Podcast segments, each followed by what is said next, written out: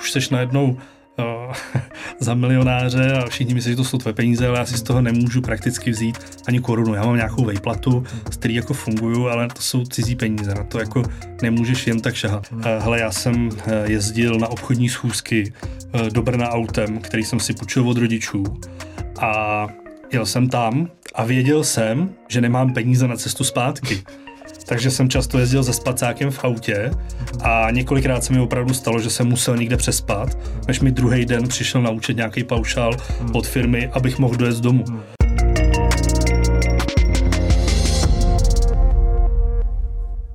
Vítám všechny fanoušky podcastu Nový start od Inovačního centra Ústeckého kraje. A vítám vás v další epizodě, ve kterém je naším hostem eh, Josef Beneš, eh, zakladatel aplikace Stavario, dříve někteří znáte určitě pod názvem Vím o všem. Pepo, ahoj. Ahoj. Já tě rychle představím. Představ, představím především ten tvůj projekt. Jak jsem říkal, aplikace dří, Vím o všem, to bylo dříve, vy jste se rebrandovali na Stavario, někteří lidi kolem inovačního centra rozhodně tenhle pojem znají a tebe taky znají. A aplikace Stavario vlastně ve vší nějaký jako svý podstatě ona pomáhá um, majitelům nebo vůbec pomáhá stavebním firmám s jejich digitalizací. A já bych to nepoplet, tak to hodím na tebe, jak pomáhá. Hele, pomáhá, no, pomáhá. Ale pomáhá narovnat ty vztahy, jo, protože často v tom stavnictví jsou opravdu jako uh, pokřivený a nikdo o tom neví nebo ví, nemluví a pomáhá automatizovat uh, hodně procesů. Že dneska se dělá všechno tuška, papír, telefon a jde to všechno zautomatizovat. Jo? Jde prostě si vzít něco od lidí a použít to v rámci celé firmy až směrem k tomu investorovi. Takže my vlastně digitalizujeme a automatizujeme. Snažíme se zrychlit, zefektivnit, zpřesnit a uhlídat ty procesy, které se v té firmě dějou. No.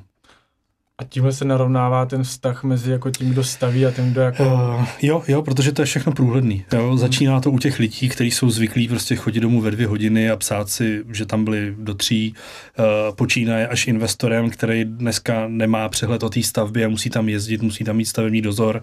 Takže teď dneska už nemusí, protože to všechno vidí, co ty lidi dělají, jak se, kde se pohybovali, uh, kdo tam vlastně byl, co dělal, hmm. vidí denní fotky.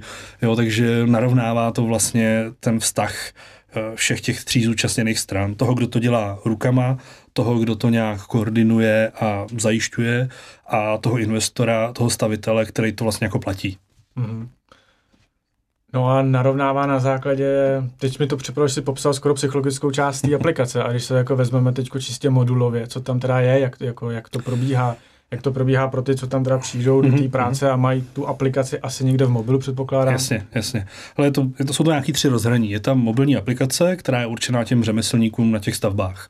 Oni můžou mít tu aplikaci ve svém mobilu nebo na jednom tabletu na stavbě a tam fungují nějaký základní kroky. To je docházka, kdy člověk přijde na stavbu, vyfotí se, ono to vezme GPS, část, fotku, zkontroluje to, že přišel, na který projekt přišel, pak to ekonomicky nějak vyhodnocuje a tu, s tím pak se pracuje dál. Eh, je tam nějaká evidence nářadí, s kterým ten den prostě dělal, nebo na kterou stavu ho odvez. Eh, je tam, jsou tam dokumenty, podpisy dokumentů, takže BOZP a všechny věci, které ten řemeslník potřebuje mít u sebe. A jsou tam pak i fotky které jsou velice důležité, takže každý, kdo je denně na stavbě, tak každý den fotí svoji práci. Fotky pak automaticky někam jako odcházejí a pak řešíš nějaký workflow, takže jsou tam nějaké požadavky, úkoly, eh, kdy potřebuješ toho přemyslníka úkolovat, potřebuješ mu dávat informace, sdílet s ním ty informace, takže ta mobilní aplikace je taková vesměs jednoduchá, plno dat dokáže z toho telefonu brát automaticky a je tam jak, nějaká minimální interakce od toho dělníka, že u nich je to přece jenom dneska ještě složitý.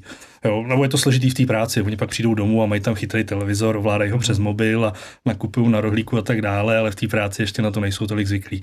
No a pak je tam nějaký jako robustní systém na pozadí, to je nějaký zkrátka ERP, takže ten už potom ty jejich data sbírá, automatizuje, posílá je prostě do všech těch uh, divizí, kam jako jsou, jsou potřeba, ekonomicky vyhodnocuje tu zakázku na základě zase dalších dat z účetnictví a tak dále. A pak je třetí rozhraní, to je taky to je vlastně webový pro toho investora, který ty data, který mu ty data jako sdílíme a on vidí prostě všechno, co se na té stavbě ten den děje a může na to nějak reagovat, může se ptát, může být, vlastně, může být víc v klidu. Jo, máme tam třeba i firmy, které si tu aplikaci koupily, eh, staví dřevěný domy, takže montují někde na hale. A vlastně investorovi dávají ten stavební deník už ve chvíli, kdy to montují na té hale. Aha. Protože ho chtějí uklidnit. Už na tom děláme a takhle vlastně vypadá ten proces. Když je ten dům na hale hotový, tak ho přivezou na stavbu a on je za týden zmontovaný. Mm. Jo, ale ten investor prostě půl roku je ve stresu a týden vlastně kouká na to, jak to vyroste a pak je klid. Takhle vidí, že už na tom dělají, kontroluje si ty postupy a to vlastně takový jako ledovec, kdy po tu hladinu nevidíš, ty nevidíš mm-hmm. do té haly, jak oni tam připravují, ale pak uh, ta špička, si když si to tam namontují na té louce, tak jo. vlastně vidíš. No, uh, my se známe na základě toho, že ty jsi byl vlastně v podnikatelském mm-hmm. inkubátoru od inovačního centra. Tam uh, jste hodně jako tlačili tu aplikaci s tím, že to je online stavební deník. Teď, jak jsem tě jo, poslouchal, jo. tak mi připadalo, že už jste jako, ne, že jste to opustili, že jste se mm-hmm. hodně jako přesměrovali do nějakého komplexního jako řešení. Protože my těm lidem na těch stavbách neumíme vysvětlit, co, co to je vlastně ERP systém. To prostě ty stavební firmy neznají, uh, nevědí. Jo? A to, co zná, je ten stavební deník. Takže my to k něm dostáváme přes ten stavební deník, my jim dáme stavební deník a oni ho musí vypisovat. Digitálně, hlasem, prostě furt ho vypisují. A my jim pak řekneme, hele, to nemusíte, vy si můžete vzít ten modul té docházky a ty lidi se tam vypíšou sami. Vy si můžete vzít to nářadí, vy si můžete vzít ty fotky a vlastně ten deník se najednou z 80% vyplní sám, bez interakce toho vedoucího, který potom to jenom zkontroluje, dá tomu nějakou hlavu a patu a stráví nad tím vlastně mnohem méně času, je to mnohem efektivnější, přehlednější a je tam vlastně jistota pro všechny ty strany, že na té stavbě nebudou ty problémy. Hmm. A hlavně asi do papírového deníku se ti bude těžko dávat, skoro vytvářet takový album toho, mm-hmm. co se tam dělo jako fotografický. No, a tady to mi uh... pak připadá, jako když si koupíš luxusní auto a dej ti k tomu, jak ho vyráběli. Mm-hmm tak skoro, že ty můžeš mít takhle potom krásnou dokumentaci toho, jak ti stavili barák. Ne? Jo, jo, můžeš vlastně, když ho pak budeš prodávat za 10 let, tak mm. jako dneska je CBN auta, mm. tak ty vlastně máš digitální kopii průběhu té stavby mm. toho domu. Takže když ho budeš prodávat, tak můžeš říct, hele, takhle to tady vypadalo, všechno běželo tak, jak má a bude to prostě fungovat. Jo. Mhm. Ty stavební deníky papírový, lidi je píšou, nebo nepíšou. Jo? Co si budeme říkat, já jsem nezažil firmu, kde by se psal stavební deník pravidelně a tak, jak má. Jo? Prostě opravdu, to teda tak, opravdu ne. Jako... Eh, nestíháš to. Prostě no. jsi na té stavbě, máš tu zodpovědnost, ale musí se starat o lidi, o materiál, o investora, mm. o práci a prostě deník nenapíšeš. Mm. 95% lidí ho píše pět minut před kontrolním dnem a ty zápisy tomu potom taky odpovídají. U menších firm. Uh, lidi, co dělají své pomocí, tak deník nepíšou vůbec. Jo? Nám, když někdo poptává jako své pomocník, tak nám volá na konci, že potřebuje dopsat deník, jestli to umíme. Uh, protože vlastně všichni až na konci zjistějí, že je ze zákona povinný stavební deník vést. Mm. Nebo pak poslední jsou teda velký stavební firmy, které stavební deníky píšou, ale tím stylem, že nutějí vlastně psát to malý subdodavatele, ty je uh-huh. píšou, oni si to každý den vybírají a přepisují to do svého generálního stavního deníku, takže mají zaměstnaného jednoho člověka, uh-huh. který ti prostě přepisuje deníky. Uh-huh. Jo.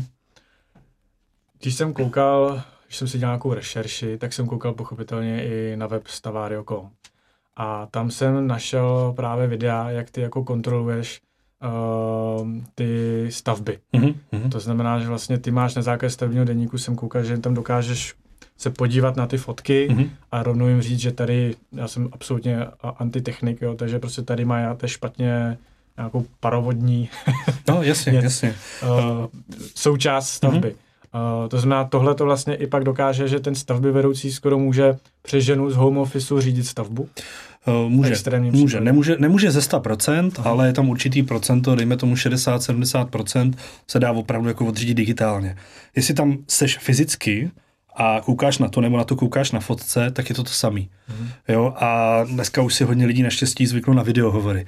Takže vlastně já už taky dneska dokážu obsloužit plno staveb tak, že tam aspoň jede třeba ten mistr nebo je tam ten dělník hmm. a zapnou videohovor. Teď je to úplně to samé, jako kdybych hmm. tam fyzicky stál. Hmm. Prostě mu jenom musím říct, podívej se mi tím mobilem tam, podívám se na ten detail a, a hotovo. Jestli to vidím očima nebo na monitoru, je úplně to samé.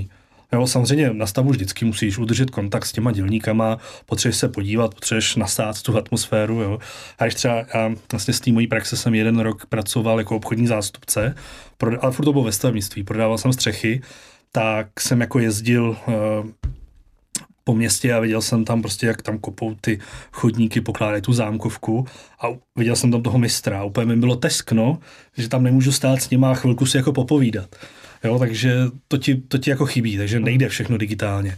Ale 60-70% prostě obsloužíš. Uh-huh. Jo, naopak, jako ty lidi ti neumějí poslat fotky každý den svojí práce ze stavby, protože prostě WhatsApp, Messenger neumějí s tím, je to složitý, je tam plno tlačítek, takže není možný, aby si měl prostě každý den fotky uh, člověka, který tu práci udělal. Zatímco my jsme to udělali tak jednoduše, že to jsou dvě tlačítka a zbytek je automatizovaný. Takže nemusíš řešit, komu to posíláš. Prostě dneska jsem se přihlásil na tuhle stavbu, vyfotil jsem svoji práci dvěma tlačítkama a to je všechno. Hmm. Fotky sami odejdou, sami se rozstřídí do projektů, zobrazí se tomu stavbyvedoucímu, ten si odpoledne projde všechny stavby, fotky, kde vidí zásadní fot, eh, chyby, rovnou z fotky udělá uh, úkol, napíše tomu řemeslníkovi nebo třeba pěti naraz, tohle ne, to musíte takhle. Hmm. Všichni vědí, všechno funguje a odfiltruješ tím strašně moc problémů. Hmm. Jo, u té firmy, o kterou se starám, kde působím jako teď už garant, tak uh, nevím, obratově je třeba na 15-20 milionech a z toho reklamace každý rok jsou 10-12 tisíc, což je v tom poměru jako hmm. superový. No to bych řekl, že skoro nula pro ně. Je, to jsou opravdu jako když to řeknu, přeženu opravdu jako blbosti. Jo, to jsou i náklady, které se tam dali. A to, jsem to si teda myslel na základě toho, že dokážeš ty chyby odfiltrovat už na základě toho monitoringu, jo, skoro digitálního jo, jo, monitoringu. Jo. Protože často ty, ty na té stavbě, jako stavby vedoucí mistr, nemůžeš být každý den. Hmm. Máš 5-10 staveb a objíždíš je prostě postupně. V jednom dni třeba dvě, spěcháš z jedné na druhou a mezi tím ti na té další stavbě uteče plno uh, procesů, který si měl zkontrolovat, ale vlastně si nemohl. Hmm. Jo, takže už prostě, když lepíš eh, polystyren na zateplení fasády, tak už víš nějaký převazy, eh, když tam nejsou, tak uh, rovnou napíšeš, opravte to. Ty, člo, ty lidi často nevědí, jo. Dneska je tolik postupů a moderních materiálů, že není v silách jedinců na těch stavbách to všechno jako znát. Jo. A kolik už vlastně teda takových uživatelů je? U vás? Kolik, kolik lidí užívá? Uh, teď jsme na nějakých 12 tisících, no. 12 tisíc uživatelů, z toho aktivních každý den uh, jsme někde už 4 tisíc. Uh-huh. A aktivní znamená, že už si za tu aplikaci platí? Uh, platí a používají každý den. Jo. jo. že opravdu každý den. Pak z těch zbylých několik tisíc to použije třeba třikrát do týdne, nemají to prostě pořád. Jo. Hmm. Ne každý používá ten modul té docházky. Používají třeba jenom denník, tak ho píšou dvakrát do týdne. Hmm. Jo, nebo používá jenom majetek, aby měli evidenci nářadí, kde se pohybuje jo, a, a dalších věcí. No a já když se dostanu na začátek, tak jak k tady tomu jako přijdeš? Ty už si říkal, že jsem nějakou praxi se dělal někdo obchodního zástupce, mm-hmm. ale teď jako jak přijdeš k tomu, že ty firmy to potřebují digitalizovat, zároveň OK, tak dnešní doba všichni tlačí na digitalizaci a nějakou efektivitu a úsporu. Mm. Ale jak jako přijdeš k tomu, co přesně jako digitalizovat, jestli vzal ty zkušenosti? Z těch staveb. Já jsem, já jsem vlastně ve 14 začal chodit na brigády, začal jsem kopat eh, základy rodinných domů, takže opravdu jsem jako kluk od krumbáče a lopaty. Uh, pak jsem studoval aspoň teda uh, maturitní obor technický zařízení budov. Uh, to tenkrát teda ve, ve vzteku, protože uh, moje třídní učitelka, ne třídní učitelka to nebyla, ale byla to učitelka, která měla na starost, jako jak rozdělit ty lidi, kam mají jít, tak mi vysloveně, nebo doslova mi řekla, že jsem uh, hodně hloupej a že bych měl jít radši na zedníka nebo na automechanika. Takže o to víc jsem prostě chtěl uh, ten maturitní obor. Uh, byla to teda pěkná fuška. Ale takže, paní pěkná motivátorka. Teda. Jo, jo, jo, takže v září jsem tu maturitu dodělal, ale prostě povedlo se, začal jsem pracovat ve stavební firmě, dělal jsem tam mistra. Uh, tenkrát vlastně jsem přišel na pohovor, no, Zdeněk Adam, Eh, k němu jsem přišel na pohovor a on teda mi řekl, že, že bych mohl dělat mistra a že jako po škole mě doporučil učitel, takže jako mě vezme. Tak jsem mu to všechno odkýval, přišel jsem domů a jsem říkal, tati, a co dělá takový mistr? takže jsem vůbec jako nevěděl, táta taky moc ne, takže říkal, mistr to nic nedělá, ten jenom buzeruje lidi. Eh, protože to přesně bylo z toho pohledu toho mýho táty, který prostě dělal toho dělníka a nevěděl, co stojí za tou prácí toho nadřízeného. Jo? On to prostě ne, nebylo v jeho silách to vidět takže nic nedělal. A pak jsem zjistil samozřejmě, že ty práce je mraky. Jo. A postupně, jak jsem rost, tak eh, jsem se začal zajímat. Eh, pak už jsem teda dělal zakázky, někdy v 28 už to byly zakázky kolem 50 milionů, takže opravdu od rodinných domů, od kopání po projektování až po projektový management eh, takových větších staveb, tak jsem se tím opravdu prošel. Takže jsem znal mentalitu toho kopáče, toho vedoucího, toho majitele a chápal jsem ty souvislosti. Jo? Proč ten dělník si myslí, že vlastně on vydělává tomu šéfovi a ten šéf jenom jezdí v Mercedesu a vlastně jenom buzeruje. Jo, to tak není. Ale hmm. není v silách toho dělníka to prostě vědět, vidět a poznat to. Já jsem to taky nevěděl. Dokud jsem si nesedl na židli toho majitele a nezjistil jsem nějakou ekonomiku, investoři, tohle, to, tamhle to. A na té stavbě jsem najednou začal být minimálně. Hmm. Takže i tím, já jsem pak zakládal teda svoji stavební firmu po zkušenostech eh, v těch, těch ostatních právě a jak to tam všechno bylo kostrbatý, složitý a, a přišlo mi, že už dělám jenom papír pro papír a že už na té stavbě vůbec nejsem. Jo, tak pak jsem právě zakládal svoji stavební firmu a separe s tím jsem právě začal přemýšlet na nějakým vlastním softwarem, eh, kde bych poskládal ty své zkušenosti z toho, eh, kde jinde to vlastně nefunguje a aby to u mě, u mě fungovalo. Takže jsi hledal tu cestu, jak eh, nedělat papír pro papír, ale aby jo. se ten papír vytvořil sám Přesně a na základě tak. toho já jsem, něco... Já jsem ve finále, nebo já jsem strašně jiný člověk. Já když něco dělám, tak už u toho přemýšlím, jak to jako zjednodušit, abych se tolik nenadřel, abych nemusel tolik dělat, abych měl na sebe víc času, na rodinu a přemýšlím prostě takhle. Takže proto, proto tohle to vzniklo. No. A ta firma, která mě vlastně motivovala nejvíc eh, v tu dobu, tak byla obrovská. Jo? Eh, nebudu teda zmiňovat, ale byla opravdu jako velká a já jsem tam viděl strašně moc problémů od toho začátku. A věděl jsem, že ty problémy se nemůžou k tomu majiteli přes celý ten moloch ani dostat. Jo, a firma furt byla větší a větší zakázky, větší a větší zálohy, větší a větší fakturace, ale unikal jim ten začátek. A dneska jsou v krachu. Jo, nebo mají obrovský problémy, jsou strašně zadlužený a budou se z toho dostávat roky, jestli se z toho někdy dostanou. A teď myslíš to jako neefektivitou, kdy jako neviděli ty procesní mezery, tak unikaly jim ty uh, peníze a ty zakázky nebyly taky, s takovou marží? Taky, taky, ale i ty lidi, ty lidi prostě šidili. Oni prostě nepracovali, hmm. dopisovali si hodiny. Hmm. Teď eh, ti přijde na stavbu um, ukrajinský boss, který ti dodává prostě lidi a na rovinu ti řekne, hele, já ti lidi nedám, když mi nedopíšeš. Já ti dám 20 lidí a pět mi dopiš, že tady jako byli. Hmm. A to si rozdělíme. No a když to neuděláš, tak já ti ty lidi nedám, já dám radši někomu, kdo to dělá. Uh-huh. Jo, a to, to jsou obrovský náklady. Jo. Hmm. My třeba dneska jsme počítali, nebo počítáme už dlouhodobě, kolik díky té digitalizaci a té naší aplikaci dokážeš eh, té firmě ušetřit. Takže hmm. jsme počítali 31 lidí ve, ve firmě, 350 korun na hodinu, což je nějaký náklad s odvodama ze vším, 8 hodin denně, 21 pracovních dní. Uh, kolik si myslíš, že když uspoříš hodinu denně díky digitalizaci hmm. a tady těm krádežím, švindlům a zefektivnění, hodinu denně, což je podle mě minimum. My si myslíme, že nebo víme, že to je i víc, ale prezentujeme hodinu.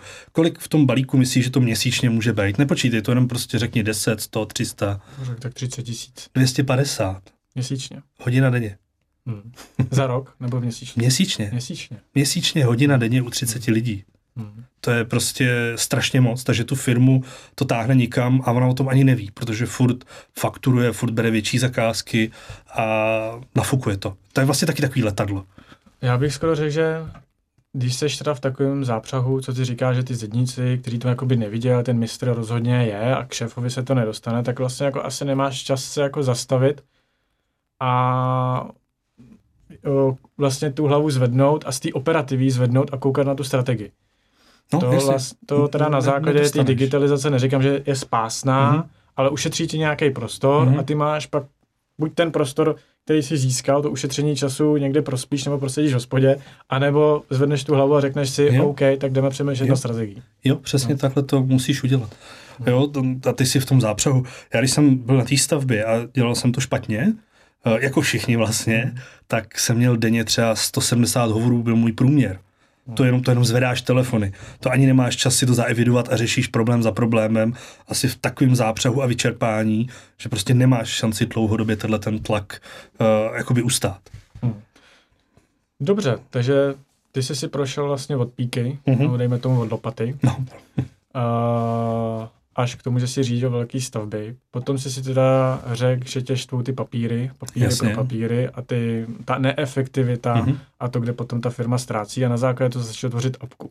Jo. ona, ona to asi na začátku nebyla apka, ne? Jako, že...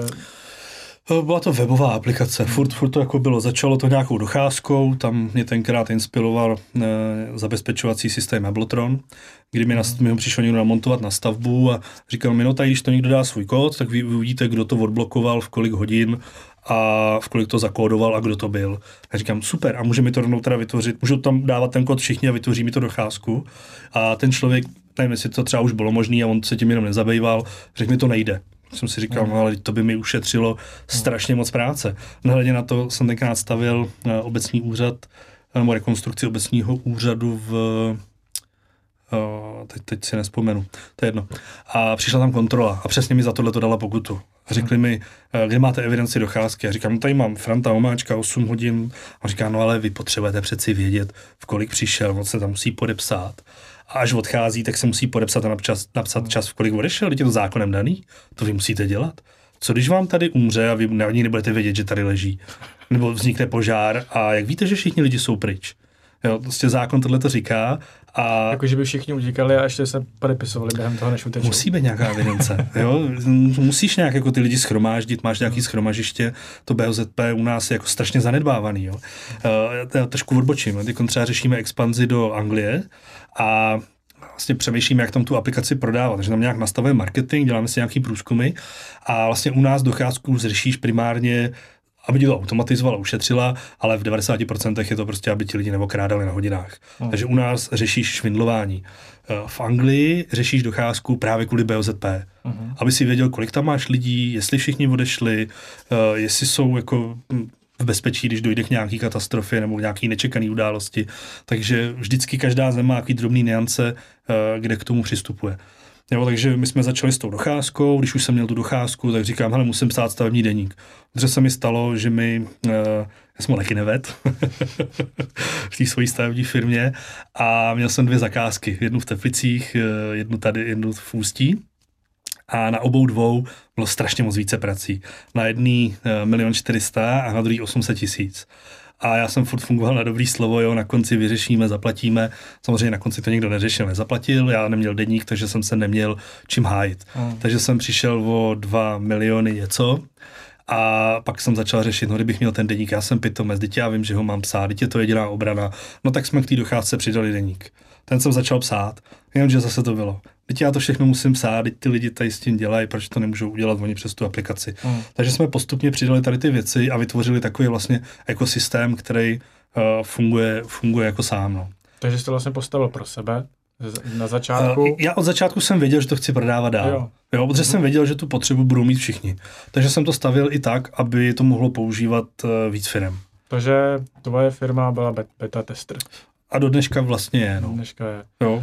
No a to si na začátku musíš myslet, že ti stačí jako pár tisíc korun nebo chytrý Excel uh, s nějakou jo, kontingenční jo, tabulkou jo, jo, a dá to dohromady, ne? Jo. Tak na kolik to vyšlo uh, teďko už? Hele, to ani ti to nebudu říkat, ale na začátku jsem si opravdu myslel jako 100 tisíc, 400 tisíc a jako konec a všichni to používáme.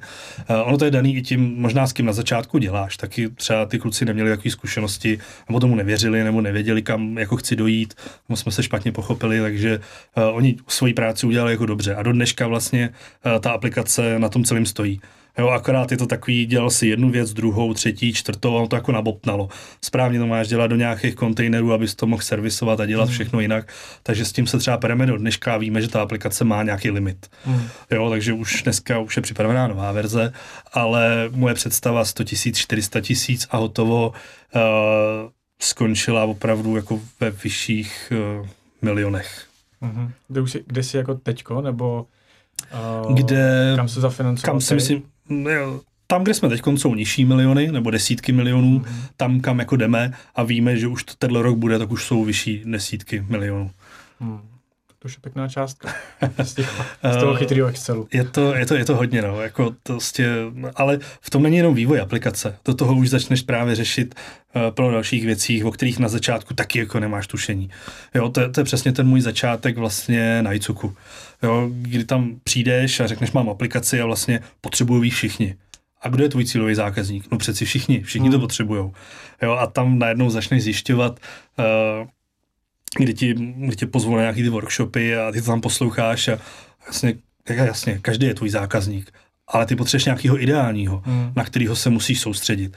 Ale na začátku prostě ta aplikace je skvělá, ti potřebují všichni. Proto se možná jmenovala Vím všem, ne?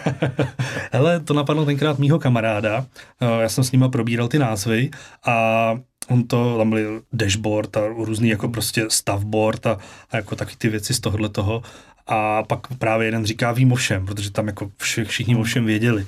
Jo, takže jsem se toho jako hodně chytil, takže díky němu vlastně tenhle ten název mm. jako vzniknul. Uh, oni to tenkrát vzali s humorem, já jsem to vzal opravdu vážně a navíc mi to přišlo vtipný. Říkal jsem si, že to hodně lidí jako zaujme. Mm. Jo, do dneška já to používám, prostě vím o všem, anebo že mm, vlastně pocházím z hrobu. Jo, to, to je takový vtip, který mě prostě nikdy, nikdy jako neomrzí. Jo, takže a tím ty lidi zaujmeš, tím se tě budou pamatovat. Jo, to, to jsem taky vlastně na ICUku jedno ze školení bylo, jak, jak jako nějak zaujmout, jak jako prezentovat a tyhle ty věci. Jo, takže jsem z hrobu, mám aplikaci, vím o všem a na prezentace jsem začal chodit v pracovní vestě. Uh-huh. Jo, akorát se mi teda hodně stávalo, že když jsem měl tu vestu reflexní, stavební a na tom napsáno vím o všem, tak se mě často ptali na chodbách, kde jsou záchody, jaká mají dát kabát a různé takovéhle věci. A pak se strašně smáli, když jsem se objevil na tom pódiu, začal jsem Aha. prezentovat tu aplikaci. Vlastně, protože oni si mysleli, že ty tam jdeš štípat lístky. No, jo, jo, že prostě jsem jako info, jo, mm. takže, takže hodně lidí to takhle jako pojalo, o to víc si mě pamatujou do dneška, mm. jo, takže uh, tohle jsou věci, které tě vlastně naučí ty inkubátory. Jo, já jsem, já, když jsem začínal, nevím, to jsou dva nebo tři roky zpátky v prvním inkubátoru, Uh, jsem si už to tři roky. Tam je potřeba říct, že ty jsi prošel podnikatelským inkubátorem od inovačního uh-huh. centra, ale moje otázka by i byla, a pro mě, že to skáčelo, vím, že ne, tomu no. směřuješ no. právě, a je k tomu, že ty jsi prošel více do těma programama uh-huh. a navíc si i většinu z nich s tou aplikací vyhrál. Ono, ono jo, podnikatelský inkubátor od Icuku má svoji, to si říkám pro diváky spíš, o, má Startup Go Grill, což je taková závěreč, závěrečný ceremoniál pro ty, pro ty startupisty, co tím projdou, kdy říkáme, že ogrilujeme, to znamená, že se prezentujete před veřejností a investorama a je tam nějaká porota a ta vybere toho vítěze. Mm-hmm. A ty si tady to vyhrál za Icuk a zároveň si pak prošel, ať to byl Vodafone nápad roku, Uh, tam byl spíš, jo, Vodafone nápad no, roku, ale tam i další má, seš teďko uh-huh. ve Velké Británii, seš teďko v Polsku uh-huh. v inkubátorech a mě by zajímalo, chápu první, možná druhý inkubátor, ale uh-huh. třetí, čtvrtý, pátý, tak jako co tam vidíš uh. za smysl pro tebe, kdy ty už jako zkušený podnikatel uh, jdeš do takového uh, inkubátoru a jdeš mm. se mhm. tam nachytřit, nebo znova si poslechnout ty samý skoro nejsem, workshopy? Ne, ne, nejsem zkušený podnikatel. Uh, furt máš rezervy, furt se musíš něco učit, furt se to mění. Jo? A když už něco znáš, tak pak najednou zjistíš, že uh, to není jenom A a B, ale že to je C, D, E a že mm. prostě než dojdeš na konec, tak se to zase na začátku změní, jdeš od znova. Mm. Takže já v těchto inkubátorech dneska už vidím zpětně jako velký, hodně velký smysl. Uh, za prvý uh, nějak začít musíš. A sám je to strašně těžký. Můžeš poslouchat různé věci, doporučení, školení, ale ty, tady ty inkubátory už mají nějaký program a už vědí, jak to uspořádat, jak se o tebe jakoby postarat. Takže už když tě přijímají, tak děláš nějakou přihlášku a oni vědí, jestli v tom programu teď má smysl s tebou být nebo ne. Eh, měli jsme i programy, kde nám nabízeli třeba se účastnit ještě jednou, nebo že mají rozšířený program, ale sami pak řekli, hele, ale ty teď tohle to nepotřebuješ, běž někam jinam nebo pokračuj s tím letím. Jo, za poslední tři roky u nás v republice ty inkubátory podle mě urazily obrovskou cestu. Když se podívám na ICUK před třema lety a na ICUK dneska, mm. uh, tak je to, uh, jak je to prostě loď na vodě a vesmírná loď. Mm. Je to úplně nikde jinde. Jo, takže jak, jak tady ty inkubátory se učej, tak uh, já se furt mám co učit. Hmm. Jo, počínaje tím ICUKem, kde jsme si prošli nějaký základ, kdy jsem zjistil, že vlastně nějaký sales a marketing, a že marketing je e, obsahový a výkonnostní a co je ve výkonu, co je v obsahu a co je v brand a, a další a další věci, jak to spolu má souviset jak tu firmu nastavit, musí se starat o zaměstnance, když už jim dáváš procenta, aby to mělo nějaký pravidla, mm. když jdeš za investora má, že existuje nějaký pitch, mm. jo, jdu pitchovat. Uh, Mně to přišlo jako prostý slovo furt, jo, do, do dneška prostě uh, s tím jako bojuju a stydím se, když to říkám, ale tady ty názvy ani neznáš. Jo, nebo uh, ty mentoři, kteří se na tebe jako navážou, to jsou úspěšní lidi, kteří už něco dokázali a jim věříš mnohem víc než tomu svýmu okolí. Hmm. Takže tě posunou úplně neskutečně. Josef Beneš před uh, třema lety a Josef Beneš dneska uh, je taky úplně nikdo jiný a úplně nikde jinde. A díky uh, těmhle těm akcelerátorům. Uh, hmm. Z mentorů jsou dneska moji kamarádi, uh, s lidí, kterých jsem si platil, jsou taky prostě lidi, už jsou už kamarádi, už to nejsou jenom firmy.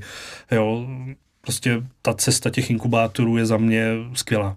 Mm-hmm. Jo, na, navíc eh, všechny ty inkubátory uh, žijou hodně uh, z těch reklam, takže uh, oni potřebují, abych byl úspěšný. Oni mě tak prezentují i později. Jo, ta spolupráce probíhá prostě, nekončí tím jedným programem, který má tři měsíce, pět, rok, prostě pokračuje potom dál a dál. Jo, takže jakýkoliv úspěch potom dostat do novin a kamkoliv je mnohem jednodušší, než když, než když to děláš sám. Je to takový win-win. Jo, oni oni jo, vybírají jo. z toho rybníčku a Přesně. tvůj úspěch je jejich mm-hmm. úspěch a oni jo, jsou rádi, když někdo uspěje mm-hmm. potom v zahraničí, nebo můžou říct, tak ten prošel naším inkubátorem, jo. teď je z toho 100 milionová firma. Jo, jo, jo. Ty jsi říkal o, taky o tom dostat se někam do novin a před třema rokama byl Beneš nějaký a dneska je ně, a, úplně jiný. A já jsem na tvém LinkedInu našel, že ty jsi byl moderátorem, nebo možná ještě seš, nevím to, uh, byl, na byl, TV Prima. Uh, jo, jo, jo, nějak, nějak jsem se tam dostal. Jak se tam jako dostaneš a uh, čemu to bylo? Hele, dostaneš se tam, já vlastně do dneška nevím, jo. Mm-hmm. Uh, to bylo, uh, mě tenkrát pomohl hodně Martin Eckert z nejřemeslníků uh, a za nima vlastně přišli z televize, jako jestli nechtějí si zaplatit tam nějaký účinkování a podobně, nebo jestli s nima chtějí spolupracovat. A Martin jim tenkrát řekl, jo, eh, my do toho půjdeme s váma, ale bude to prostě stavět eh, Benešovo firma a bude tam ta aplikace. Uh-huh. A on by to měl moderovat s váma. Takže to byla vlastně podmínka jednoho z těch, nebo podmínka, bylo to velký doporučení uh-huh. jednoho z těch partnerů, co se na tom pořadu podíleli. A takhle to vlastně všechno začalo. Takže jsem si začal povídat s Pepou Libickým, který do dneška v televizi funguje, jak by ten pořad mohl vypadat, jaká bude ta naše role, jak to postavíme, co je na to potřeba, dělali se nějaké cenové nabídky takže jsem vlastně provázel tou, tou přípravou a pak jsme došli k tomu, že bych to vlastně teda taky mohl moderovat uh, nebo tam působit jako odborný garant toho projektu, aby to opravdu jako se postavilo hmm. na konci. no odborný garant a ještě ty jsi byl v pořadu receptář prima receptář nápadu, prima nápadu kde jsem, kde na tebe směřoval dotazy a ty se odpovídal. Jo, jo, jo. Uh, pár dílů jsem tam byl, no taky, když už se s těma lima bavíš, tak uh, se tam nějak prostě Aha. dostaneš. Jak ti vlastně tady to vystupování v těchto dvou pořadech eh, pomůže k biznisu? Nebo vůbec pomůže to? Hele, pomůže. Je tam nějaký brand a já, já si tvořím svůj brand. Já, já chci působit jako odborník na digitalizaci a přeci jenom věříš víc eh, člověku, hmm. který se ti zaril eh, do hlavy tou televizí, že to tam viděl, že byly nějaký soutěže, nějaký reklamy, tak takhle jsme prostě stavěný tomu člověku, který ho vidíš v televizi, prostě věříš víc, než někomu, kdo ti jenom říká, že to tak je. Mimochodem pro diváky, kteří nás sledují na YouTube, tak uh, Braille, který má uh, Pepa na sobě a jsou přele, přelepený žlutou páskou, není náhoda. Uh, je to součástí taky brandu, ačkoliv to vzniklo jako vtip, ne, ne jako vtip, vlastně ty si potřeboval opravdu o, opravit braille jo, jo, jo. a nakonec to jsi si říkal, proč to tam nezůstane jako brand a jo, myslím si, jo. že na nový braille asi máš a máš i čas si je pořídit a jako zůstala tady žlutá páska. Jo, jo, jo. Uh, já jsem si to s tím hodně, hodně spojil. Uh, já jsem i chodil na nějaký, chodíš na ty přednášky, taky no. jsem chodil, taky mě to zajímalo. Uh, hodně jsem si oblíbil Petra Ludviga a byl jsem na jedného přednášce, kde byl Lombardo, Lombardo, uh-huh. který měl tečku na čele, uh-huh. tak uh, já mám prostě tady pásku. uh, takže jsem si to pak i nechal jakoby z více důvodů. Pak uh-huh. jsem si říkal, teď ten brand, teď jako lidi mě takhle poznávají uh-huh. a je pravda, že i v roušce na benzínce mě lidi jako poznávali a v restauracích uh, se se mnou zdravili nebo fotili, takže uh, to hodně pomohlo, ale vzniklo to opravdu náhodou. Prostě uh, já jsem před koronou, než začala taková ta první vlna, uh, tak jsem se objednal na operaci očí, že jsem se chtěl už zbavit brejlí, protože nejsou úplně pohodlný, když sportuješ, já sportuju hodně. A se mi zlomili. Tak říkám, no tak na měsíc už to řešit nebudu, že jo. Tak jsem vzal prostě vteřinový lepidlo, vzal jsem dvě špejle, které tam jsou teda do dneška a omotal jsem je prostě žlutou páskou, protože jinou jsem zrovna po ruce neměl. Možná, možná, že teda i měl, ale ten brand okolo mě vždycky žluto-černá s tou stavařinou, prostě to k tomu nějak patří tak jsem to udělal takhle žlutě. No a pak přišla korona, tak nebyla ani operace očí, nebyly ani nový braille, nebylo vlastně nic. Eh, a pak už jsem se nějak dostal uh, do té televize, jak jsem si říkal, no, tak když už to mám, mm. tak si to prostě nechám. No, protože už jsem zase zatím viděl ten brand, mm. jak si to ty lidi budou pamatovat, jak to bude fungovat uh, díky těm akcelerátům, kde mě všechno tohle to jako učili. No. Ty vlastně celé, hodně tu komunikaci tvý firmy stavíš na tvý tváři. U nás, u nás jo. U nás jo. Snažíme se udělat U nás tady... myslíš včera? V Čechách, jo. Snažíme se udělat nějakou základnu, protože odsaď jako fungujeme, takže potřebujeme tady mít pevný zázemí. A hodně to stavíme právě na té mojí osobě. Je to i nejlepší prodejní argument, když někomu řekneme, no ale tu aplikaci nevymyslel ajťák. To je Hmm. člověk, který si tím jako prošel tak ty lidi najednou začnou mnohem víc poslouchat. Hmm. Jo, a i sami se ozývají, jo, že jo, pan Beneš, já ho znám, já ho viděl, eh, on ví, co dělá, tak já to chci jaký vyzkoušet. Takže tenhle ten brand jako hodně funguje. Protože když jsi IT firma, tak eh, děláš nějaký software, děláš ho na základě průzkumu nebo spolupráce s nějakou firmou a nikdy se nedostaneš k jádru toho problému eh, na konci těch lidí, proč se to tak děje a kazí. Protože ty lidi ti to neřeknou. Hmm. Jo, neřeknou ti, kde se tam švindluje, kde se to obchází, eh, kde to je zbytečný, eh, protože za prvý se tím omezejí hodně a za druhý tam vznikne takový jako větší dohled. Takže ty softwarové firmy, eh, které nefungují takhle jako osobně, ale na základě nějakých potřeb nebo průzkumů, tak mají to, ten vývoj a všechno mnohem těžší a ty aplikace právě potom v praxi spíš lidi otravujou, než, než jim pomáhají. No. Ty jsi jich taková zpřízněná duše, jsi Jo, jo, jo, jo. prošel tím samým, No, co no. oni. Horší No. to je potom v tom zahraničí, no. tam prostě Beneš už nikoho jako nezajímá z České republiky. No. Hmm. Maximálně prezident. Možná ani to ne.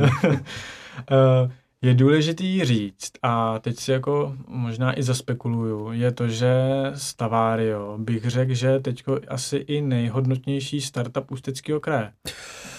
Uh, hele, to nevím. Mně No, Myslím teď přijdou- těma investicema. Uh, přiznám se, že to moc nesleduju, takže nevím, kdo je odkaď, jo, ale uh, když koukám okolo, tak mi přijdou uh, některé startupy opravdu jako úžasný. Jo, říkám si, ty, já jsem mezi nimi jako Hmm. úplný loser. Jo, když jsme byli Vodafone nápad roku, tak tam byl startup, který posílá družice do vesmíru. Jo, a skončili za náma, jo. Já jsem si říkal, to není možný prostě, jo. Takže prostě ten trh, je to úžasná věc, ty lidi jsou podle mě úplně geniální, protože já bych to nezvládl, to vím, Hmm. ale s tím máme nějaký trh, který je teď větší, zajímavější, no. Hmm. Tak uh, přiznám se, že v porovnání v Ústeckém kraji nevím, ale všude okolo vidím teda extrémně úžasné věci, no. Já jsem mířil i na to, že uh, ty máš za sebou nějaký kolo invest, uh, investování, Mhm. mm-hmm. ne, že ty bys investoval do tebe, investovali uh, Nation One, Mhm. fond. Jak probíhá taková investice? To si sedne, to tě jako někdo Oh. osloví úplně náhodou a řekne, Pepo, pojďme si sednout k jednomu stolu a o Mhm. mm-hmm. kávě řešíte, já chci 5 milionů, ne, my ti dáme dva, tak mi dejte čtyři a něco. Mhm. Jak probíhá? Uh, hele, přiznám se, že už to byla teda už druhá investice. První investice Aha. byla uh, vlastně angel investor, uh, teplický podnikatel a ten vlastně investoval jako první. To bylo nějakých 5,5 milionů uh, plus ještě jeden, jeden společník, který taky dal nějaký drobný, ten už teda dneska odešel. Uh, a takže Nation byl až druhý. Ten první, uh, jak to probíhalo u kafe. Jo? Takže jsme si prostě popovídali, uh, dal mi peníze bez jakýkoliv pravidel, uh, vlastně nic, prostě mi jenom dal peníze, chtěl to dát formou nějaký půjčky, proměnilo se to v procenta až po nějakém čase a neřešilo se vůbec nic. Mhm. Jo, bylo to vlastně na nějaký důvěře a dalších věcech, což se ukázalo jako velice špatný. Jo, uh, prostě tadle, když už jde o peníze, tak musí být jasně nastavený pravidla od A až do Z. A to je to, co potom přineslo vlastně Nation One. Mhm. Jo, to už je fond, který má nějaký peníze velký, evropský tuším, a ty už se víc zajímají o to, co s těma penězma bude. Jo, takže začalo to nějakýma jednáníma. My jsme za nima přišli a řekli jsme, no tak my jsme chtěli 40 milionů. Na základě čeho? No my si myslíme, my takhle máme nabídky, ne, ne, ne, ne, ne. Eh, Musíte mít eh, finanční plán, musíte mít nějaký pitch, eh, musíme si spolu chvilku povídat, trvá to tři měsíce, půl roku, jo, což je taková nějaká podle mě optimální doba na to, aby si se poznal s tím fondem nebo s těma lidma, s kterýma do toho chceš jít a nastavit si všechny tyhle ty pravidla. Takže probíhaly nějaký koly, ono to bylo v době vlastně covidu, takže jsme fungovali jenom na základě kólů a hodně nám teda pomohly. Jiný fondy prostě se podívali na náš finanční plán, to nedává smysl eh, nashledanou a Nation One nás opravdu jako provedlo. Vzali ten náš finanční plán a řekli, no jo, vy tady nepočítáte s příjmama. Mhm. Říkám, no tak my jsme mysleli, že jako nemusíme, že to si necháme. jo, takže jsme tam dosadili ty pří, příjmy. peníze od vás, co budeme potřebovat víc, jako my Jo, trh jo. nepotřebujeme. Ja, tak my jsme si mysleli, že takhle funguje. My jsme si mysleli, že máme spočítat náklady a oni nám to dají. Mhm. A ten vlastně zisk, jakože, no, tak ten si utratíme, jak chceme. Mhm. Jo, nebo ten si necháme, takže my jsme vůbec jako neměli představu. Jo. Takže ty nás jako takhle provedli, pomohli nám s tím, nastavilo se to, no a pak jsme to vlastně uzavřeli. Jo, na začátku je nějaký term sheet, kde si domluvíš nějakých 10 bodů, co jsou základní podmínky, to je taková smlouva o smlouvě budoucí, a pak už děláš dohromady tu 40 stránkou smlouvu, kde jsou všechny ty liney, které hmm. uh, musíš jako dodržet, co když a co se stane a potom a takhle. Takže my už máme dneska vlastně, my už víme, co s firmou bude za 8 let a máme to přesně daný, jaký tam jsou jako varianty. Jo, a bylo teda skvělý, nebo pro mě bylo úplně úžasný, že jsme se vlastně ani neviděli osobně. Uh-huh. Všechno fungovalo jenom online. Smlouvu jsme podepsali online přes uh, Adobe Signed uh-huh. a pak nám přišlo na účet prostě 15,5 milionů. Jo, takže jsme si říkali, what the fuck, jako, jak, jak, se tohle jako stane, že jako je ani ne, nevidíme a Aha. prostě tohle to proběhne. Jo. Bylo to teda ještě rozdělené na dvě části, jo, že jsme museli splnit nějaký cíl a pak teprve jsme dostali druhou. A smlouva, teda vyjednat smlouvu bylo eh, na tři měsíce mezi právníkama, stálo to stovky tisíc. To, a... Na to jsem se chtěl zeptat. To znamená, tam je nějaký biznisový hledisko, mm-hmm. pochopitelně, kdy oni hledají, uh, jaký máte potenciál na trhu, jo. náklady versus příjmy a jak se v budoucnu asi vyplatíte. Mm-hmm.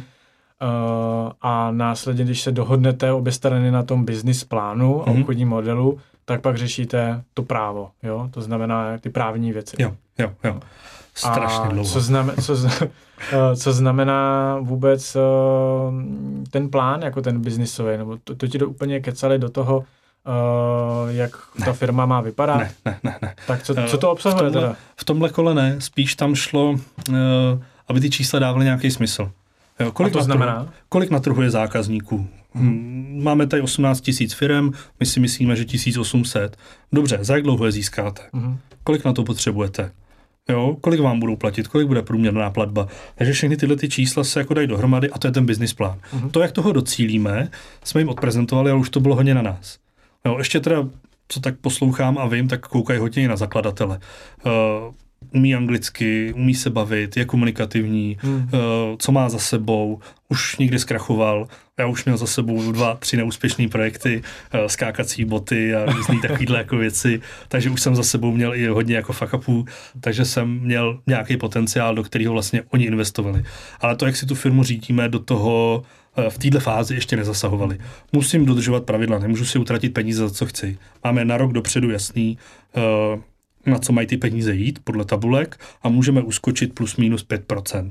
Mm-hmm. Jo, pokud uskočíme víc, můžeme, ale musíme se o tom společně pobavit. Mm-hmm. Jo, a tyhle ty všechny pravidla ti řekne ta smlouva. Já byl z té smlouvy tak strašně otrávený. Uh, já jsem říkal, pro boha, tak já podepíšu všechno. Podepsal jsem všechno, vůbec jsem nevyjednával, že jsme byli pět minut před krachem. A nakonec teda, když jsme se potom rozhádali se společníkem a s investorem, tak uh, to byla obrovská záchrana. Nebejt téhle tý smlouvy, tak jsme skončili. Mm-hmm. Jo, naštěstí už tam bylo prostě všechno předem daný a bylo velice za mě jednoduchý a i férový se s tím společníkem rozloučit. Mm-hmm. A, vz- a přijmout do firmy tady toho investora? Uh, ten už v té fázi byl. My jsme potom měli právě nějaký neschody, rozdíly, rozdílný názory, takže a potom jako se roz, roz, rozcházíš těžko. Plno startupů zkrachovalo na tom, že mělo dva zakladatele nebo spoluzakladatele a ty se nedohodli. Uh-huh. Jo, takových znám prostě strašný spousty a je to prostě proto na začátku tě tohle to ani nenapadne. Máte společný cíl, ale pak zjistíte, že každý máte jako jinou cestu k tomu. Uh-huh. No dobře, takže vám přistálo na účtu uh, 7,5. 7,5 milionů, mm-hmm. to bylo vlastně rozdě, asi mm-hmm. rozdělený do těch dvou plateb. A ty byly jasně určený, na co jdou teda. Jo, Tím pádem, jo, na, co, jo. na co je utratíš. A jak si to se jim pak jako reportuje? Nebo... Jo, jo, reportuješ. Prostě říkáš, jo, utratili jsme tolik, přišlo tolik zákazníků, hele, on jich není tolik, kolik jsme počítali. No tak co změníme? Můžeme vám s něčím pomoct? Uh, chcete někde nějaký kontakty nebo potřebujete od nás pomoct uh, interně, potřebujete sehnat zaměstnance, partnery, kontakty máme, tak toho pojďte využít. Jo, takže když neplníš cíle, a tak samozřejmě fond od fondu. Jo znám fondy, nebo hm, bavíme se o nich mezi startupistama, který prostě neplníš cíle, nazdar, firma naše, ahoj. Uh-huh. Jo, což v určitý fázi za mě Nation One mohli taky udělat. Uh, mohli prostě nás nechat uh, rozhádaný, uh, mohli si firmu zít a mohli prostě dělat, co chtěli. Ale postavili se za mě a pomohli mi. Jo, nebo když jsme neplnili cíle, tak nám pomáhali k té cestě. Když jsme věděli, že docházejí peníze, tak jsme začali společně hledat nového investora. Jo, nebo potře- prostě i tak zjistíš, že těch peněz je furt málo. Tak mi to připadá vlastně jako stejný, jako když uh, si, lidi si třeba myslí, že ne, nelze vyjednávat trošku jako s bankovou hypotéce. Mm-hmm. A zažil jsem případy, že tam opravdu jako uh, kamarád napsal, že hele, nemám prachy, zadám vám za dva měsíce, odpuste mi to, nedávejte mi žádné sankce a ta banka se k tomu přizpůsobila. Hmm. Tak mi to připadá jako stejně s investorem, že uh, jasně, máme nějakou smlouvu, máme nějaké pravidla, ale to neznamená, že se hmm. spolu nemůžeme bavit jako jo. dál, pokud se ti daří lomeno ne, nebo nedaří. Mm-hmm. Tak není v zájmu nikoho, aby ten startup skončil. Jo? A ty správné fondy, které právě takhle fungují, tak než aby tě cepovali a nastavovali ti nový a nový pravidla, nebo mm. uh, spíš tě jako přitížili, tak ti pomáhají. A tohle byl prostě naštěstí uh, náš případ. No. Mm. Šel za svým strejdou, který je za mě jako úspěšný podnikatel a ptal jsem se ho, jestli v tom jako vidí potenciál. On mi řekl, jo, tohle řeší problémy i v mojí firmě. A v tu chvíli jsem si říkal, tak jo, tak, tak jako zariskuju. No a zariskoval jsem opravdu jako hodně. Mm-hmm. Vlastně všechno, co jsem si do té doby budoval, eh, měl jsem bytový dům, měl jsem nějaký byty, eh, nemovitosti, eh, měl jsem toho poměrně asi na můj věk a pozici, v který jsem byl, si myslím, že jsem toho měl poměrně dost. A vlastně všechno jsem prodal, protože jsem si vytvořil nějaký dluhy. No, vlastně z té stavební firmy jsem jako musel mm, nějak platit ty, ty průsery, které jsem způsobil. Jo. Pro mě to byla velká zkušenost a vlastně mi to pomohlo utvořit tu aplikaci, že jsem přesně věděl, kde jsou ty potřeby pro ty firmy, aby se tyhle ty věci neděly a musíš to nějak zaplatit, musíš nějak pokračovat dál a hodně dlouho mi trvalo to nějak jako aspoň trochu stabilizovat. No. Jo. To je takový all-in-one? To mi říkal můj právník, no, Tomáš, Tomáš Dietrich. Uh, on říkal, Josefe, ty, ale to je, to je fakt all, all in one, ty jako fakt ty si udělal, ty si, to je všechno. Hmm. Tak ten z toho byl takový jako vytržení, protože znali to pozadí, opravdu jako, uh, než uh, do nás investoval Nation One, tak jsme opravdu jako byli před krachem. Peníze došly, už jsme i dlužili na fakturách docela hmm. dost a bylo to fakt jako nepříjemný, protože hmm. nikdo to chápe a má to zázemí a může počkat a nikdo ne. Hmm. A nikdo to třeba nechápe. Jo. Měl, měl jsem kamarády, eh, kterým jsem taky dlužil a několikrát a teď už prostě to přerostlo, jo, protože už viděli, Nation One už se podepsalo a ono trvalo dva měsíce, než ty peníze přišly. Jo, a zprávy, zprávy prostě z Nation One nebo i z toho bylo, máme problémy v bance. Mm. Jo, prostě než, asi tam jsou nějaký procesy, které se musí mm. dodržet, jo. Ale tomu nikdo nevěří. Jo, a tomu taky nevěřili a prostě furt se to oddalovalo, furt výmluvy, mm. takže člověk takhle jako ztratil plnou kamarádů a, a musel nějak jako No začít. Jak, jak, než, než opustíme to téma invest, uh, investice a těch peněz ve startupu, uh, to musí být i relativně jako složitý a těžký pro to okolí, když dejme tomu jako dlužíš jo. přátelům mm-hmm. a teď se v médiích objeví, že Stavario lomeno Bene, že jo, jo. dostal 15 milionů. Mm-hmm. A teď jako teď ti říkají tady, ale tak mě kámo jo. dlužíš 50 tisíc na faktuře. A říká, ale já těch 15 milionů mám jako na firmu, ne jo. pro sebe. Jo, jo. A tohle, jako tohle, těžký, tohle, tohle strašně moc lidí nechápe. Jo? Hmm. Se sypou se na tebe vlastně všichni a už seš najednou za milionáře a všichni myslí, že to jsou tvoje peníze, ale já si z toho nemůžu prakticky vzít ani korunu. Já mám nějakou vejplatu, z který jako funguju, ale to jsou cizí peníze. Na to jako nemůžeš jen tak šahat. Musí to mít nějaký důvod. Není to, není to tak jednoduchý. Jo. Takže v tomhle ohledu to bylo opravdu jako složitý. A do dneška já, já nejsem milionář, ale lidi mě tak opravdu vnímají. Mm. Můj švagr nedávno jel s nějakým zastupitelem jedné obce z tenisu a on mi říká, ty ty seš to, tvoje, ty máš manželku, viď, a její brácha, to je ten Beneš, viď? A říká, no, no ty, to je multimilionář. tak švagr jako ví, že jako ne, tak se jako strašně smál, jo, že lidi tě takhle vnímají. Ty no. články uh, se píšou jako líbivě, mm. uh, lidi čtou nadpisy, kolikrát už nedočtou ten konec, kdy se píše ale. ale. Jo, takže opravdu jako ne, uh, nejsem milionář a je to těžký, je to mm. fakt těžký, jako to lidem vysvětlovat. A ani to nejde. Jo? Když, už, hmm. když už tenkrát, tenkrát před tou investicí, když dlužíš třeba 20 lidem a každý ti volá a je uražený, že mu nezavoláš, jak to je a to, vím, že než obvoláš 20 lidí, hmm. tak neděláš nic jiného, jo, takže to jsou třeba i začátky, kvůli kterým jsem se třeba cítil špatně, jo, ale musíš se od toho odprostit, ne všechno je úplně tak jako jednoduchý a správný. Některé věci prostě musíš hodit za hlavu a narovnat je až časem. Hmm. Jo. My, jo, my i v minulém dílu s Honzou Havelkou jsme se bavili i o takové jako podnikatelský aroganci. A teď to nemyslím tu aroganci v tom úplně smyslu arogance, mm-hmm. ale v takových těch jako klapkách, kdy dejme tomu teďko v téhle době, kdy si jako dlužil a zároveň se za tebou psalo články, že jsi multimilionář, fakt jako asi musíš mít klapky, mm-hmm řekl bych, že i sakra silnou jako psych, psychiku jo, jo. a jako dupat jedním směrem, protože doufáš, že se ti to jako vrátí, mm. jo, a pak ty dluhy jako splatíš, jinak tam není cesta složit se psychicky a rozbrečet se kamarádům, že nemáš, není cesta, nemůžeš. protože jako mm-hmm. by si dlužil pořád. Mm-hmm. To musí být strašně těžký. Hele, je psychicky jako strašně náročný, jo, to některý moji mentoři jsou i psychologové a, hmm. a opravdu jako mi pomáhají s některýma těma věcma, protože je strašně snadný se jako sesypat a vyhořet. Hmm. hmm. A tohle jsou přesně ty tlaky, které prostě nemůžeš vidět. Hold před pár přátelema uh, jsem za sobce nebo hmm. prostě ne, nekorektního podnikatele a podobně, ale já nemůžu každému vysvětlovat, bohužel, hmm. prostě ty souvislosti, uh, jak jsem se tam dostal, proč jsem se tam dostal, že zatím stojí mnohem víc, prostě to nejde. Mm. Jo. Mm. Takže tímhle tím směrem prostě jsem se nějak musel vydat. No. A před tou, opravdu před tou investicí od Nation One to bylo pro mě naprostý peklo. Jo, na, vlastně někde se mě ptali, na co jsem nejvíc pišnej v těch investicích, tak jsem říkal, že vlastně ve chvíli, kdy jsem na tom byl jak podnikatelsky úplně nejhůř, že fakt jako už dlužní faktury a skoro konec, tak můj osobní život po nějakém světýlku šel taky úplně do krachu. Třeba vlastně předtím jsem e, po rozvodu, jsem na to byl hodně špatně a pak jsem si našel přítelkyni, do kterých jsem opravdu zamilovaný, uh, úplně neskutečně, nikdy jsem nevěřil, že něco takového může být a ona mě vlastně v době té investice uh, opustila.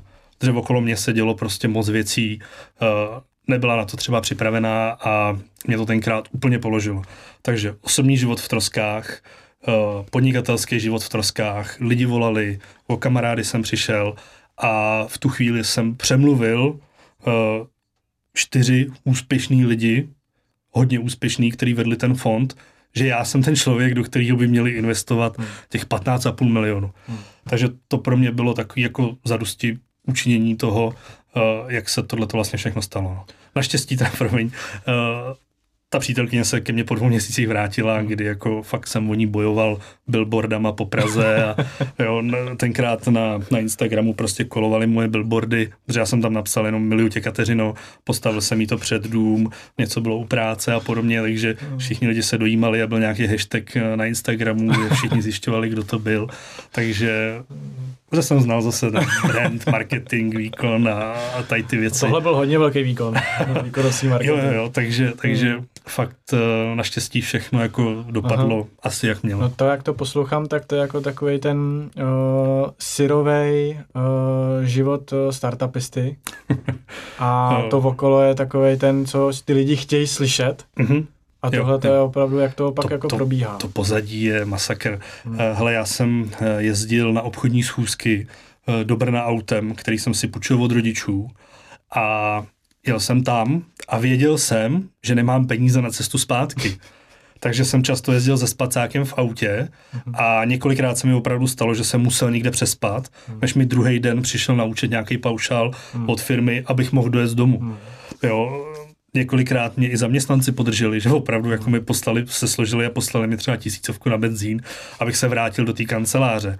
Jo, ještě před rokem, a to bylo už i teda po investici, uh, jsem začínal od znova, takže hmm. jsem, se, jsem si pronajal kancelář, tu jsem vlastníma rukama dával dohromady, kdy hmm. přes den jsem řídil firmu a odpoledne jsem tam montoval, tahal kabely, vyráběl stoly, aby lidi měli kde pracovat, aby se tam cítili dobře. Hmm. A když jsem udělal kancelář, tak za dveřma uh, jsem si udělal svůj byt a ten začal tak, začalo to koupelnou, abych se měl kde, kde jako sprchovat, protože předtím jsem se opravdu třeba dva měsíce mil akorát v lavoru.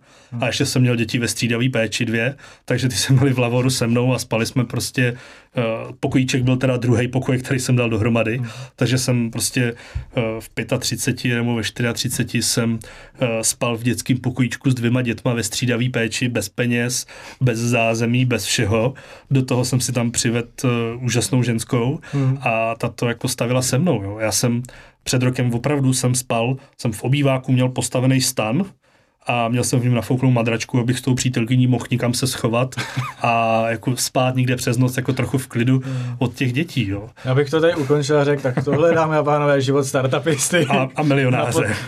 a milionáře za hmm. pozadím těch mediálních jo. jako výstupů. Dneska už je to teda to zázemí, už aspoň trochu mám a už jako se věnuju hodně té firmě a ne těm kancelářím, ale ty začátky opravdu jako to, co se říká, není opravdu jako kliše a vymyšlený, ale podle mě úspěšný startupista si tím tím prostě musí hmm. nějak jako projít. Hmm. Jenom málo kdo má s ty koule o tom pak asi povědět si.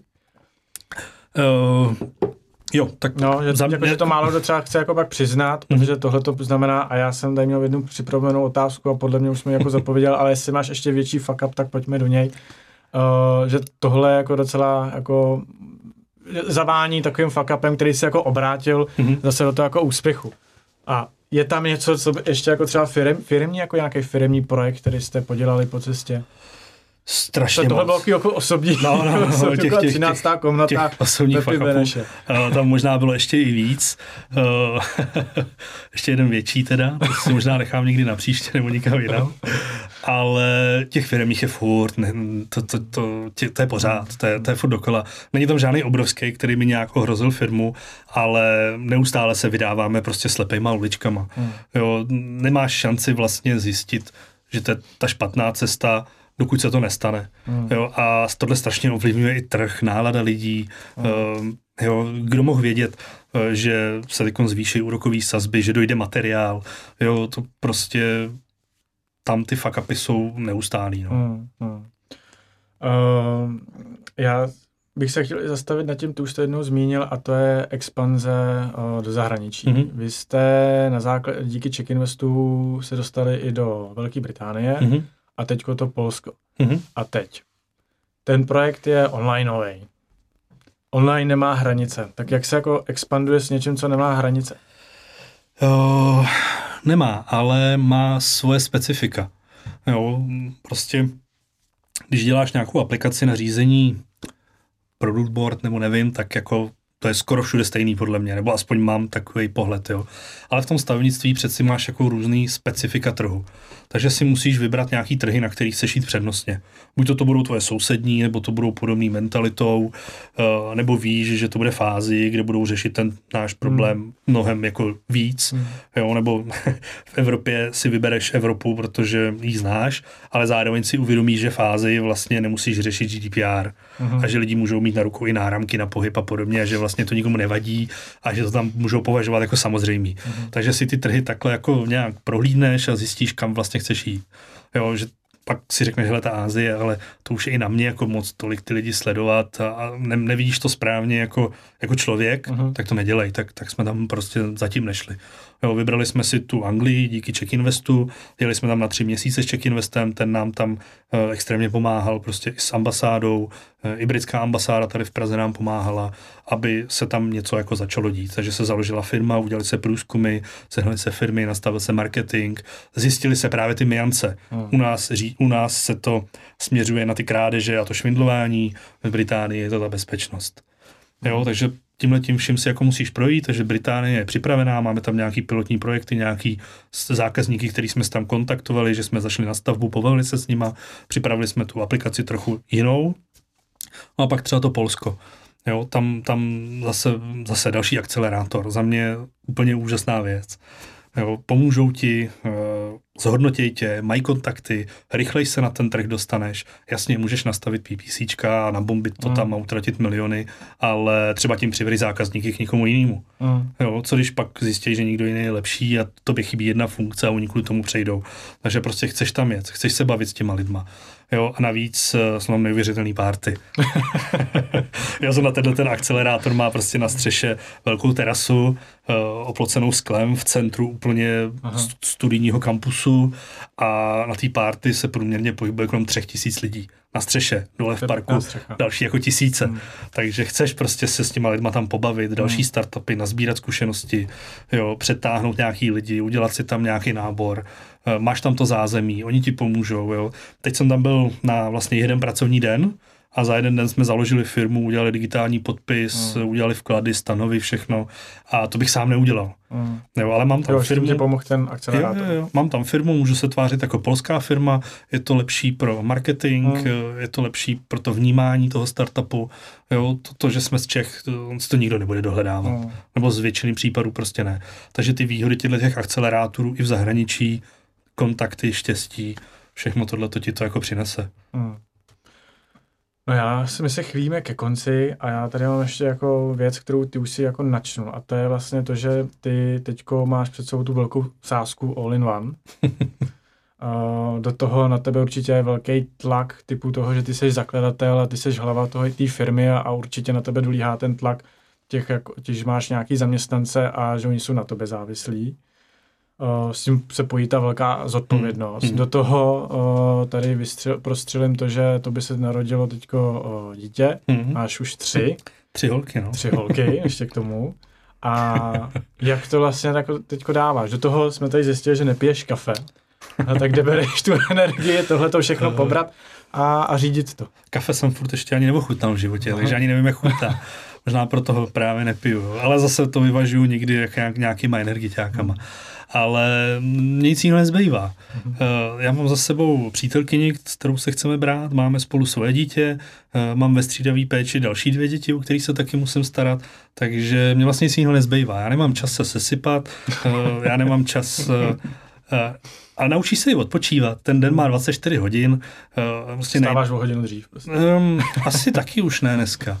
Jo, ale prostě jsem tam třeba díl, nebo když nemůžu spát, tak se nepřevaluju a díky tomu, že bydlím vlastně v kanceláři, tak prostě nemůžu spát, tak jdu dělat.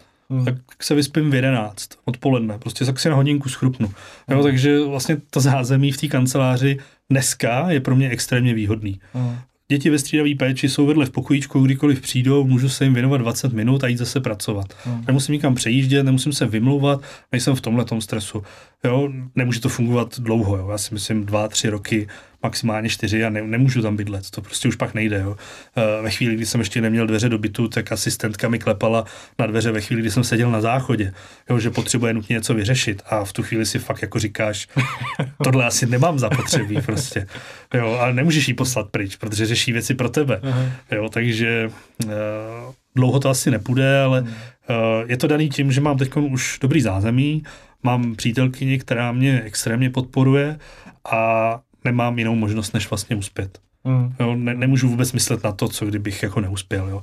I když se nedohodneme z leverage, tak prostě musím najít někoho jiného. Mm. Tak prostě to bude nikdo jiný. Mm. Ten projekt má potenciál, má nějaký čísla, který můžou být vždycky lepší, ale má potenciál a stojím za ním prostě já a já to nenechám prostě padnout. Prostě nemůžu. To, prostě to musíš nějak urovat, no, to je strategie. Musím, musím. Prostě já vím, že jinak nemůžu, takže nemůžu zlenivět, nemůžu prostě prokrastinovat, musím prostě fungovat. No. A když musíš, tak jako musíš, no. uh, my se vrátíme uh, tomu, co tě je nejbližší a to je to stavebnictví. Mm-hmm. Když si teďko ty uděláš, nějaký, uděláš ze sebe vizionáře. Kam si myslíš, že se ta digitalizace stavebnictví, a teď bez ohledu na nějakou tvoji apku, zkus mm-hmm. být objektivní, uh, kam se to vyvine? Protože zároveň Uh, mně připadá, že, že stavebnictví je jeden z oborů, který má nejmenší trend, jak, nastup, jak se zvyšuje ta produktivita. Mm-hmm. Když se podíváš na zemědělství, jo, jo, jo. tak předtím před 100 let, teď mě neberte za slovo, před 100 lety tam makalo 50 lidí, aby vygenerovalo něco a dneska to je 10 lidí, aby vygenerovali to mm-hmm. stejný. Mm-hmm. A stavebnictví se takhle neposunulo úplně. On, on je to víc, já myslím, že za posledních let třeba zrovna zemědělství eh, produktivita vzrostla o 1000%. Mm. Stavebnictví opravdu jako nula. To se mm. furt drží prostě uh, na té nule. No. Ale já si myslím, že trend poslední doby opravdu jako stoupá k nějaké robotizaci. Vidíš 3D tiskárny domů, uh, vidíš roboty, které ti skládají cihly, takže taková ta hrubá stavba, hrubá práce si myslím, že se hodně jako posouvá k té robotizaci. Uh-huh. Že opravdu už vymýšlejí roboty, vymýšlejí směsi, připravují se na to, jo, snaží se jít tímhle tím směrem. Uh, zároveň i montovaný domy. Uh-huh. Už to nejsou vysloveně jenom zdění a beton a monolit, už je to dřevo, desky, panely, kontejnery, už prostě je tam mnohem víc těch věcí. Jo, takže ta produktivita už se snad taky začne zvedat a já doufám, že to bude díky této robotizaci. Jo, I zabezpečení staveb, taky neskutečný posun. Eh, na stavbu ti přijede na vleku od auta, ti takhle přijede, z toho ti vyjede stožár, ten má na sobě kameru, radar, čidla, pohybový čidla, další senzory, který můžeš umístit po stavbě a eh, na, na vršku je plošina, kde stojí dron. A jak minule prostě někdo v noci přijde na stavbu, dron zlítne, letí tam a sleduje tě. Hmm. Automaticky už dneska, jo, už tam nemusíš mít prostě toho člověka hmm. uh, v té maringotce nebo v těch karavanech, Dozor. který tam stejně spí, anebo se s těma lidma dohodne a, a rozdělej se. Jo, to všichni víme, jak to, nebo hodně lidí ví, jak to hmm. chodí. Hmm. Prostě ten lidský faktor uh, se bude eliminovat. Víc. Se bude eliminovat. Hmm. Jo, ale zároveň zase uh, budou potřeba ty lidi furt, ale budou muset být vzdělanější, hmm. budou muset fungovat digitálně, budou muset ten stroj umět nastavit ten stroj tam zatím nepřijede sám. Hmm. A i když přijede sám, tak ho stejně musí někdo nastavit na ten daný projekt. Jo, takže ten směr tímhle tím jde, jinak už to prostě nepůjde. Jo, takže argumenty některých lidí, tuška papír a ne, uh, bude fungovat už fakt jenom chvilku. Hmm. A moje úplně poslední otázka, než se rozloučíme, je, co by si jako doporučil těm začínajícím podnikatelům, když mám, mám teď projekt, chci ho rozvinout, mm-hmm. co by mi řekl Pepa Beneš, kdyby bylo takhle na začátku? Uh, já určitě ty inkubátory. Jo. Bez nich bych se nikdy nedostal tam, kde jsem. Jo. A znám i v okolí, nebo znám i z těch firm, kterým tu aplikaci prodáváme, tak uh, měli třeba podobné ambice před pěti lety, měli už i nějakou svou aplikaci a neuspěli. A není to jenom o tom štěstí a o těch věcech, o té snaze, taky to jsou schopní podnikatelé a šikovní lidi, ale na, na, to, na to svoje odvětví. Eh, ne, nevědět těch milion věcí okolo, který, který vlastně jsou potřeba, který na sebe potřebuješ nabalit. Buď to je musíš se učit, anebo je na sebe musíš nabalit, znát aspoň trochu a vzít si schopný lidi. Jo, já do dneška si připadám jako jeden z nejhloupějších lidí ve firmě. Jo, že to moc nebudu poslouchat, ale prostě vidím tam schopnější lidi v těch svých oborech hmm. mnohem víc, než v tom oboru jsem vzdělaný já. Já tam jsem samozřejmě dělám i obchod, dělám plno dalších věcí, ale hodně spíš motivuju ty schopní lidi, kteří tam se mnou jsou, aby tam vydrželi, aby prostě si zatím šli, aby fungovali. Hmm. A nastavuju jim k tomu nějaký prostředí a jak jako fungovat. Takže za mě jednoznačně uh, vybrat si dobrý akcelerátor, kde prostě začít, zjistit si ty základy a z toho prvního už tě pošlou dál. Hmm. Jo, ať už to byl ICUK, Check Invest, uh, ČSOB Started, Vodafone nápad roku, uh, vždycky si nějaký najdeš. Hmm. Jo, a dneska už na tady existují nějaké recenze, doporučení, takže tímhle tím si opravdu jako projít. Na začátku jsme všichni opravdu jako hodně naivní. Hmm. A to vždycky přirovnávám k tomu zákazníkovi. Jo, to, to si pamatuju do dneška, když se mě na ICQ zeptali, kdo je tvůj zákazník. Jo, a já jsem prostě týden byl přesvědčený, že každý, hmm. že tu moji aplikaci potřebuje každý. To sice jo, ale musím směřovat jenom na toho, který mu to dokážu efektivně prodat a, a pomoct jasný, mu. Jasný. Vlastně nejhorší marketing je myslet si, že náš zákazník jsou všichni. Jo. Zákazníci jsou všichni. Jo. Pak nevíš, na koho mířit. Přesně. Popo, já ti moc děkuji za tvůj čas. I musím říct uh, za tvoji upřímnost a otevřenost, že jsi tady uh, opravdu odkryl, já bych řekl, uh, ty správné stránky z, toho startupisty, ono to k tomu jako patří. Ne všechno je růžový a, a krásný a vonavý. Takže za to, za to ti moc děkuju. Pozdravu všechny do Stavária, pozdravu teda tvou přítelkyni. Uh, ne, nebylo to tady žádný product placement, jak si vychvaloval, nebyli jsme dohodnutí. ne, ne, ne. a měj se krásně a děkuji ti, že jsi přišel. Já děkuji za pozvání. A já děkuji vám, že jste s námi strávili, myslím si, krásnou hodinku takové otevřené debaty nad startupem. Těším se na další epizodu s vámi v podcastu Nový start od Inovačního centra. Mějte se krásně.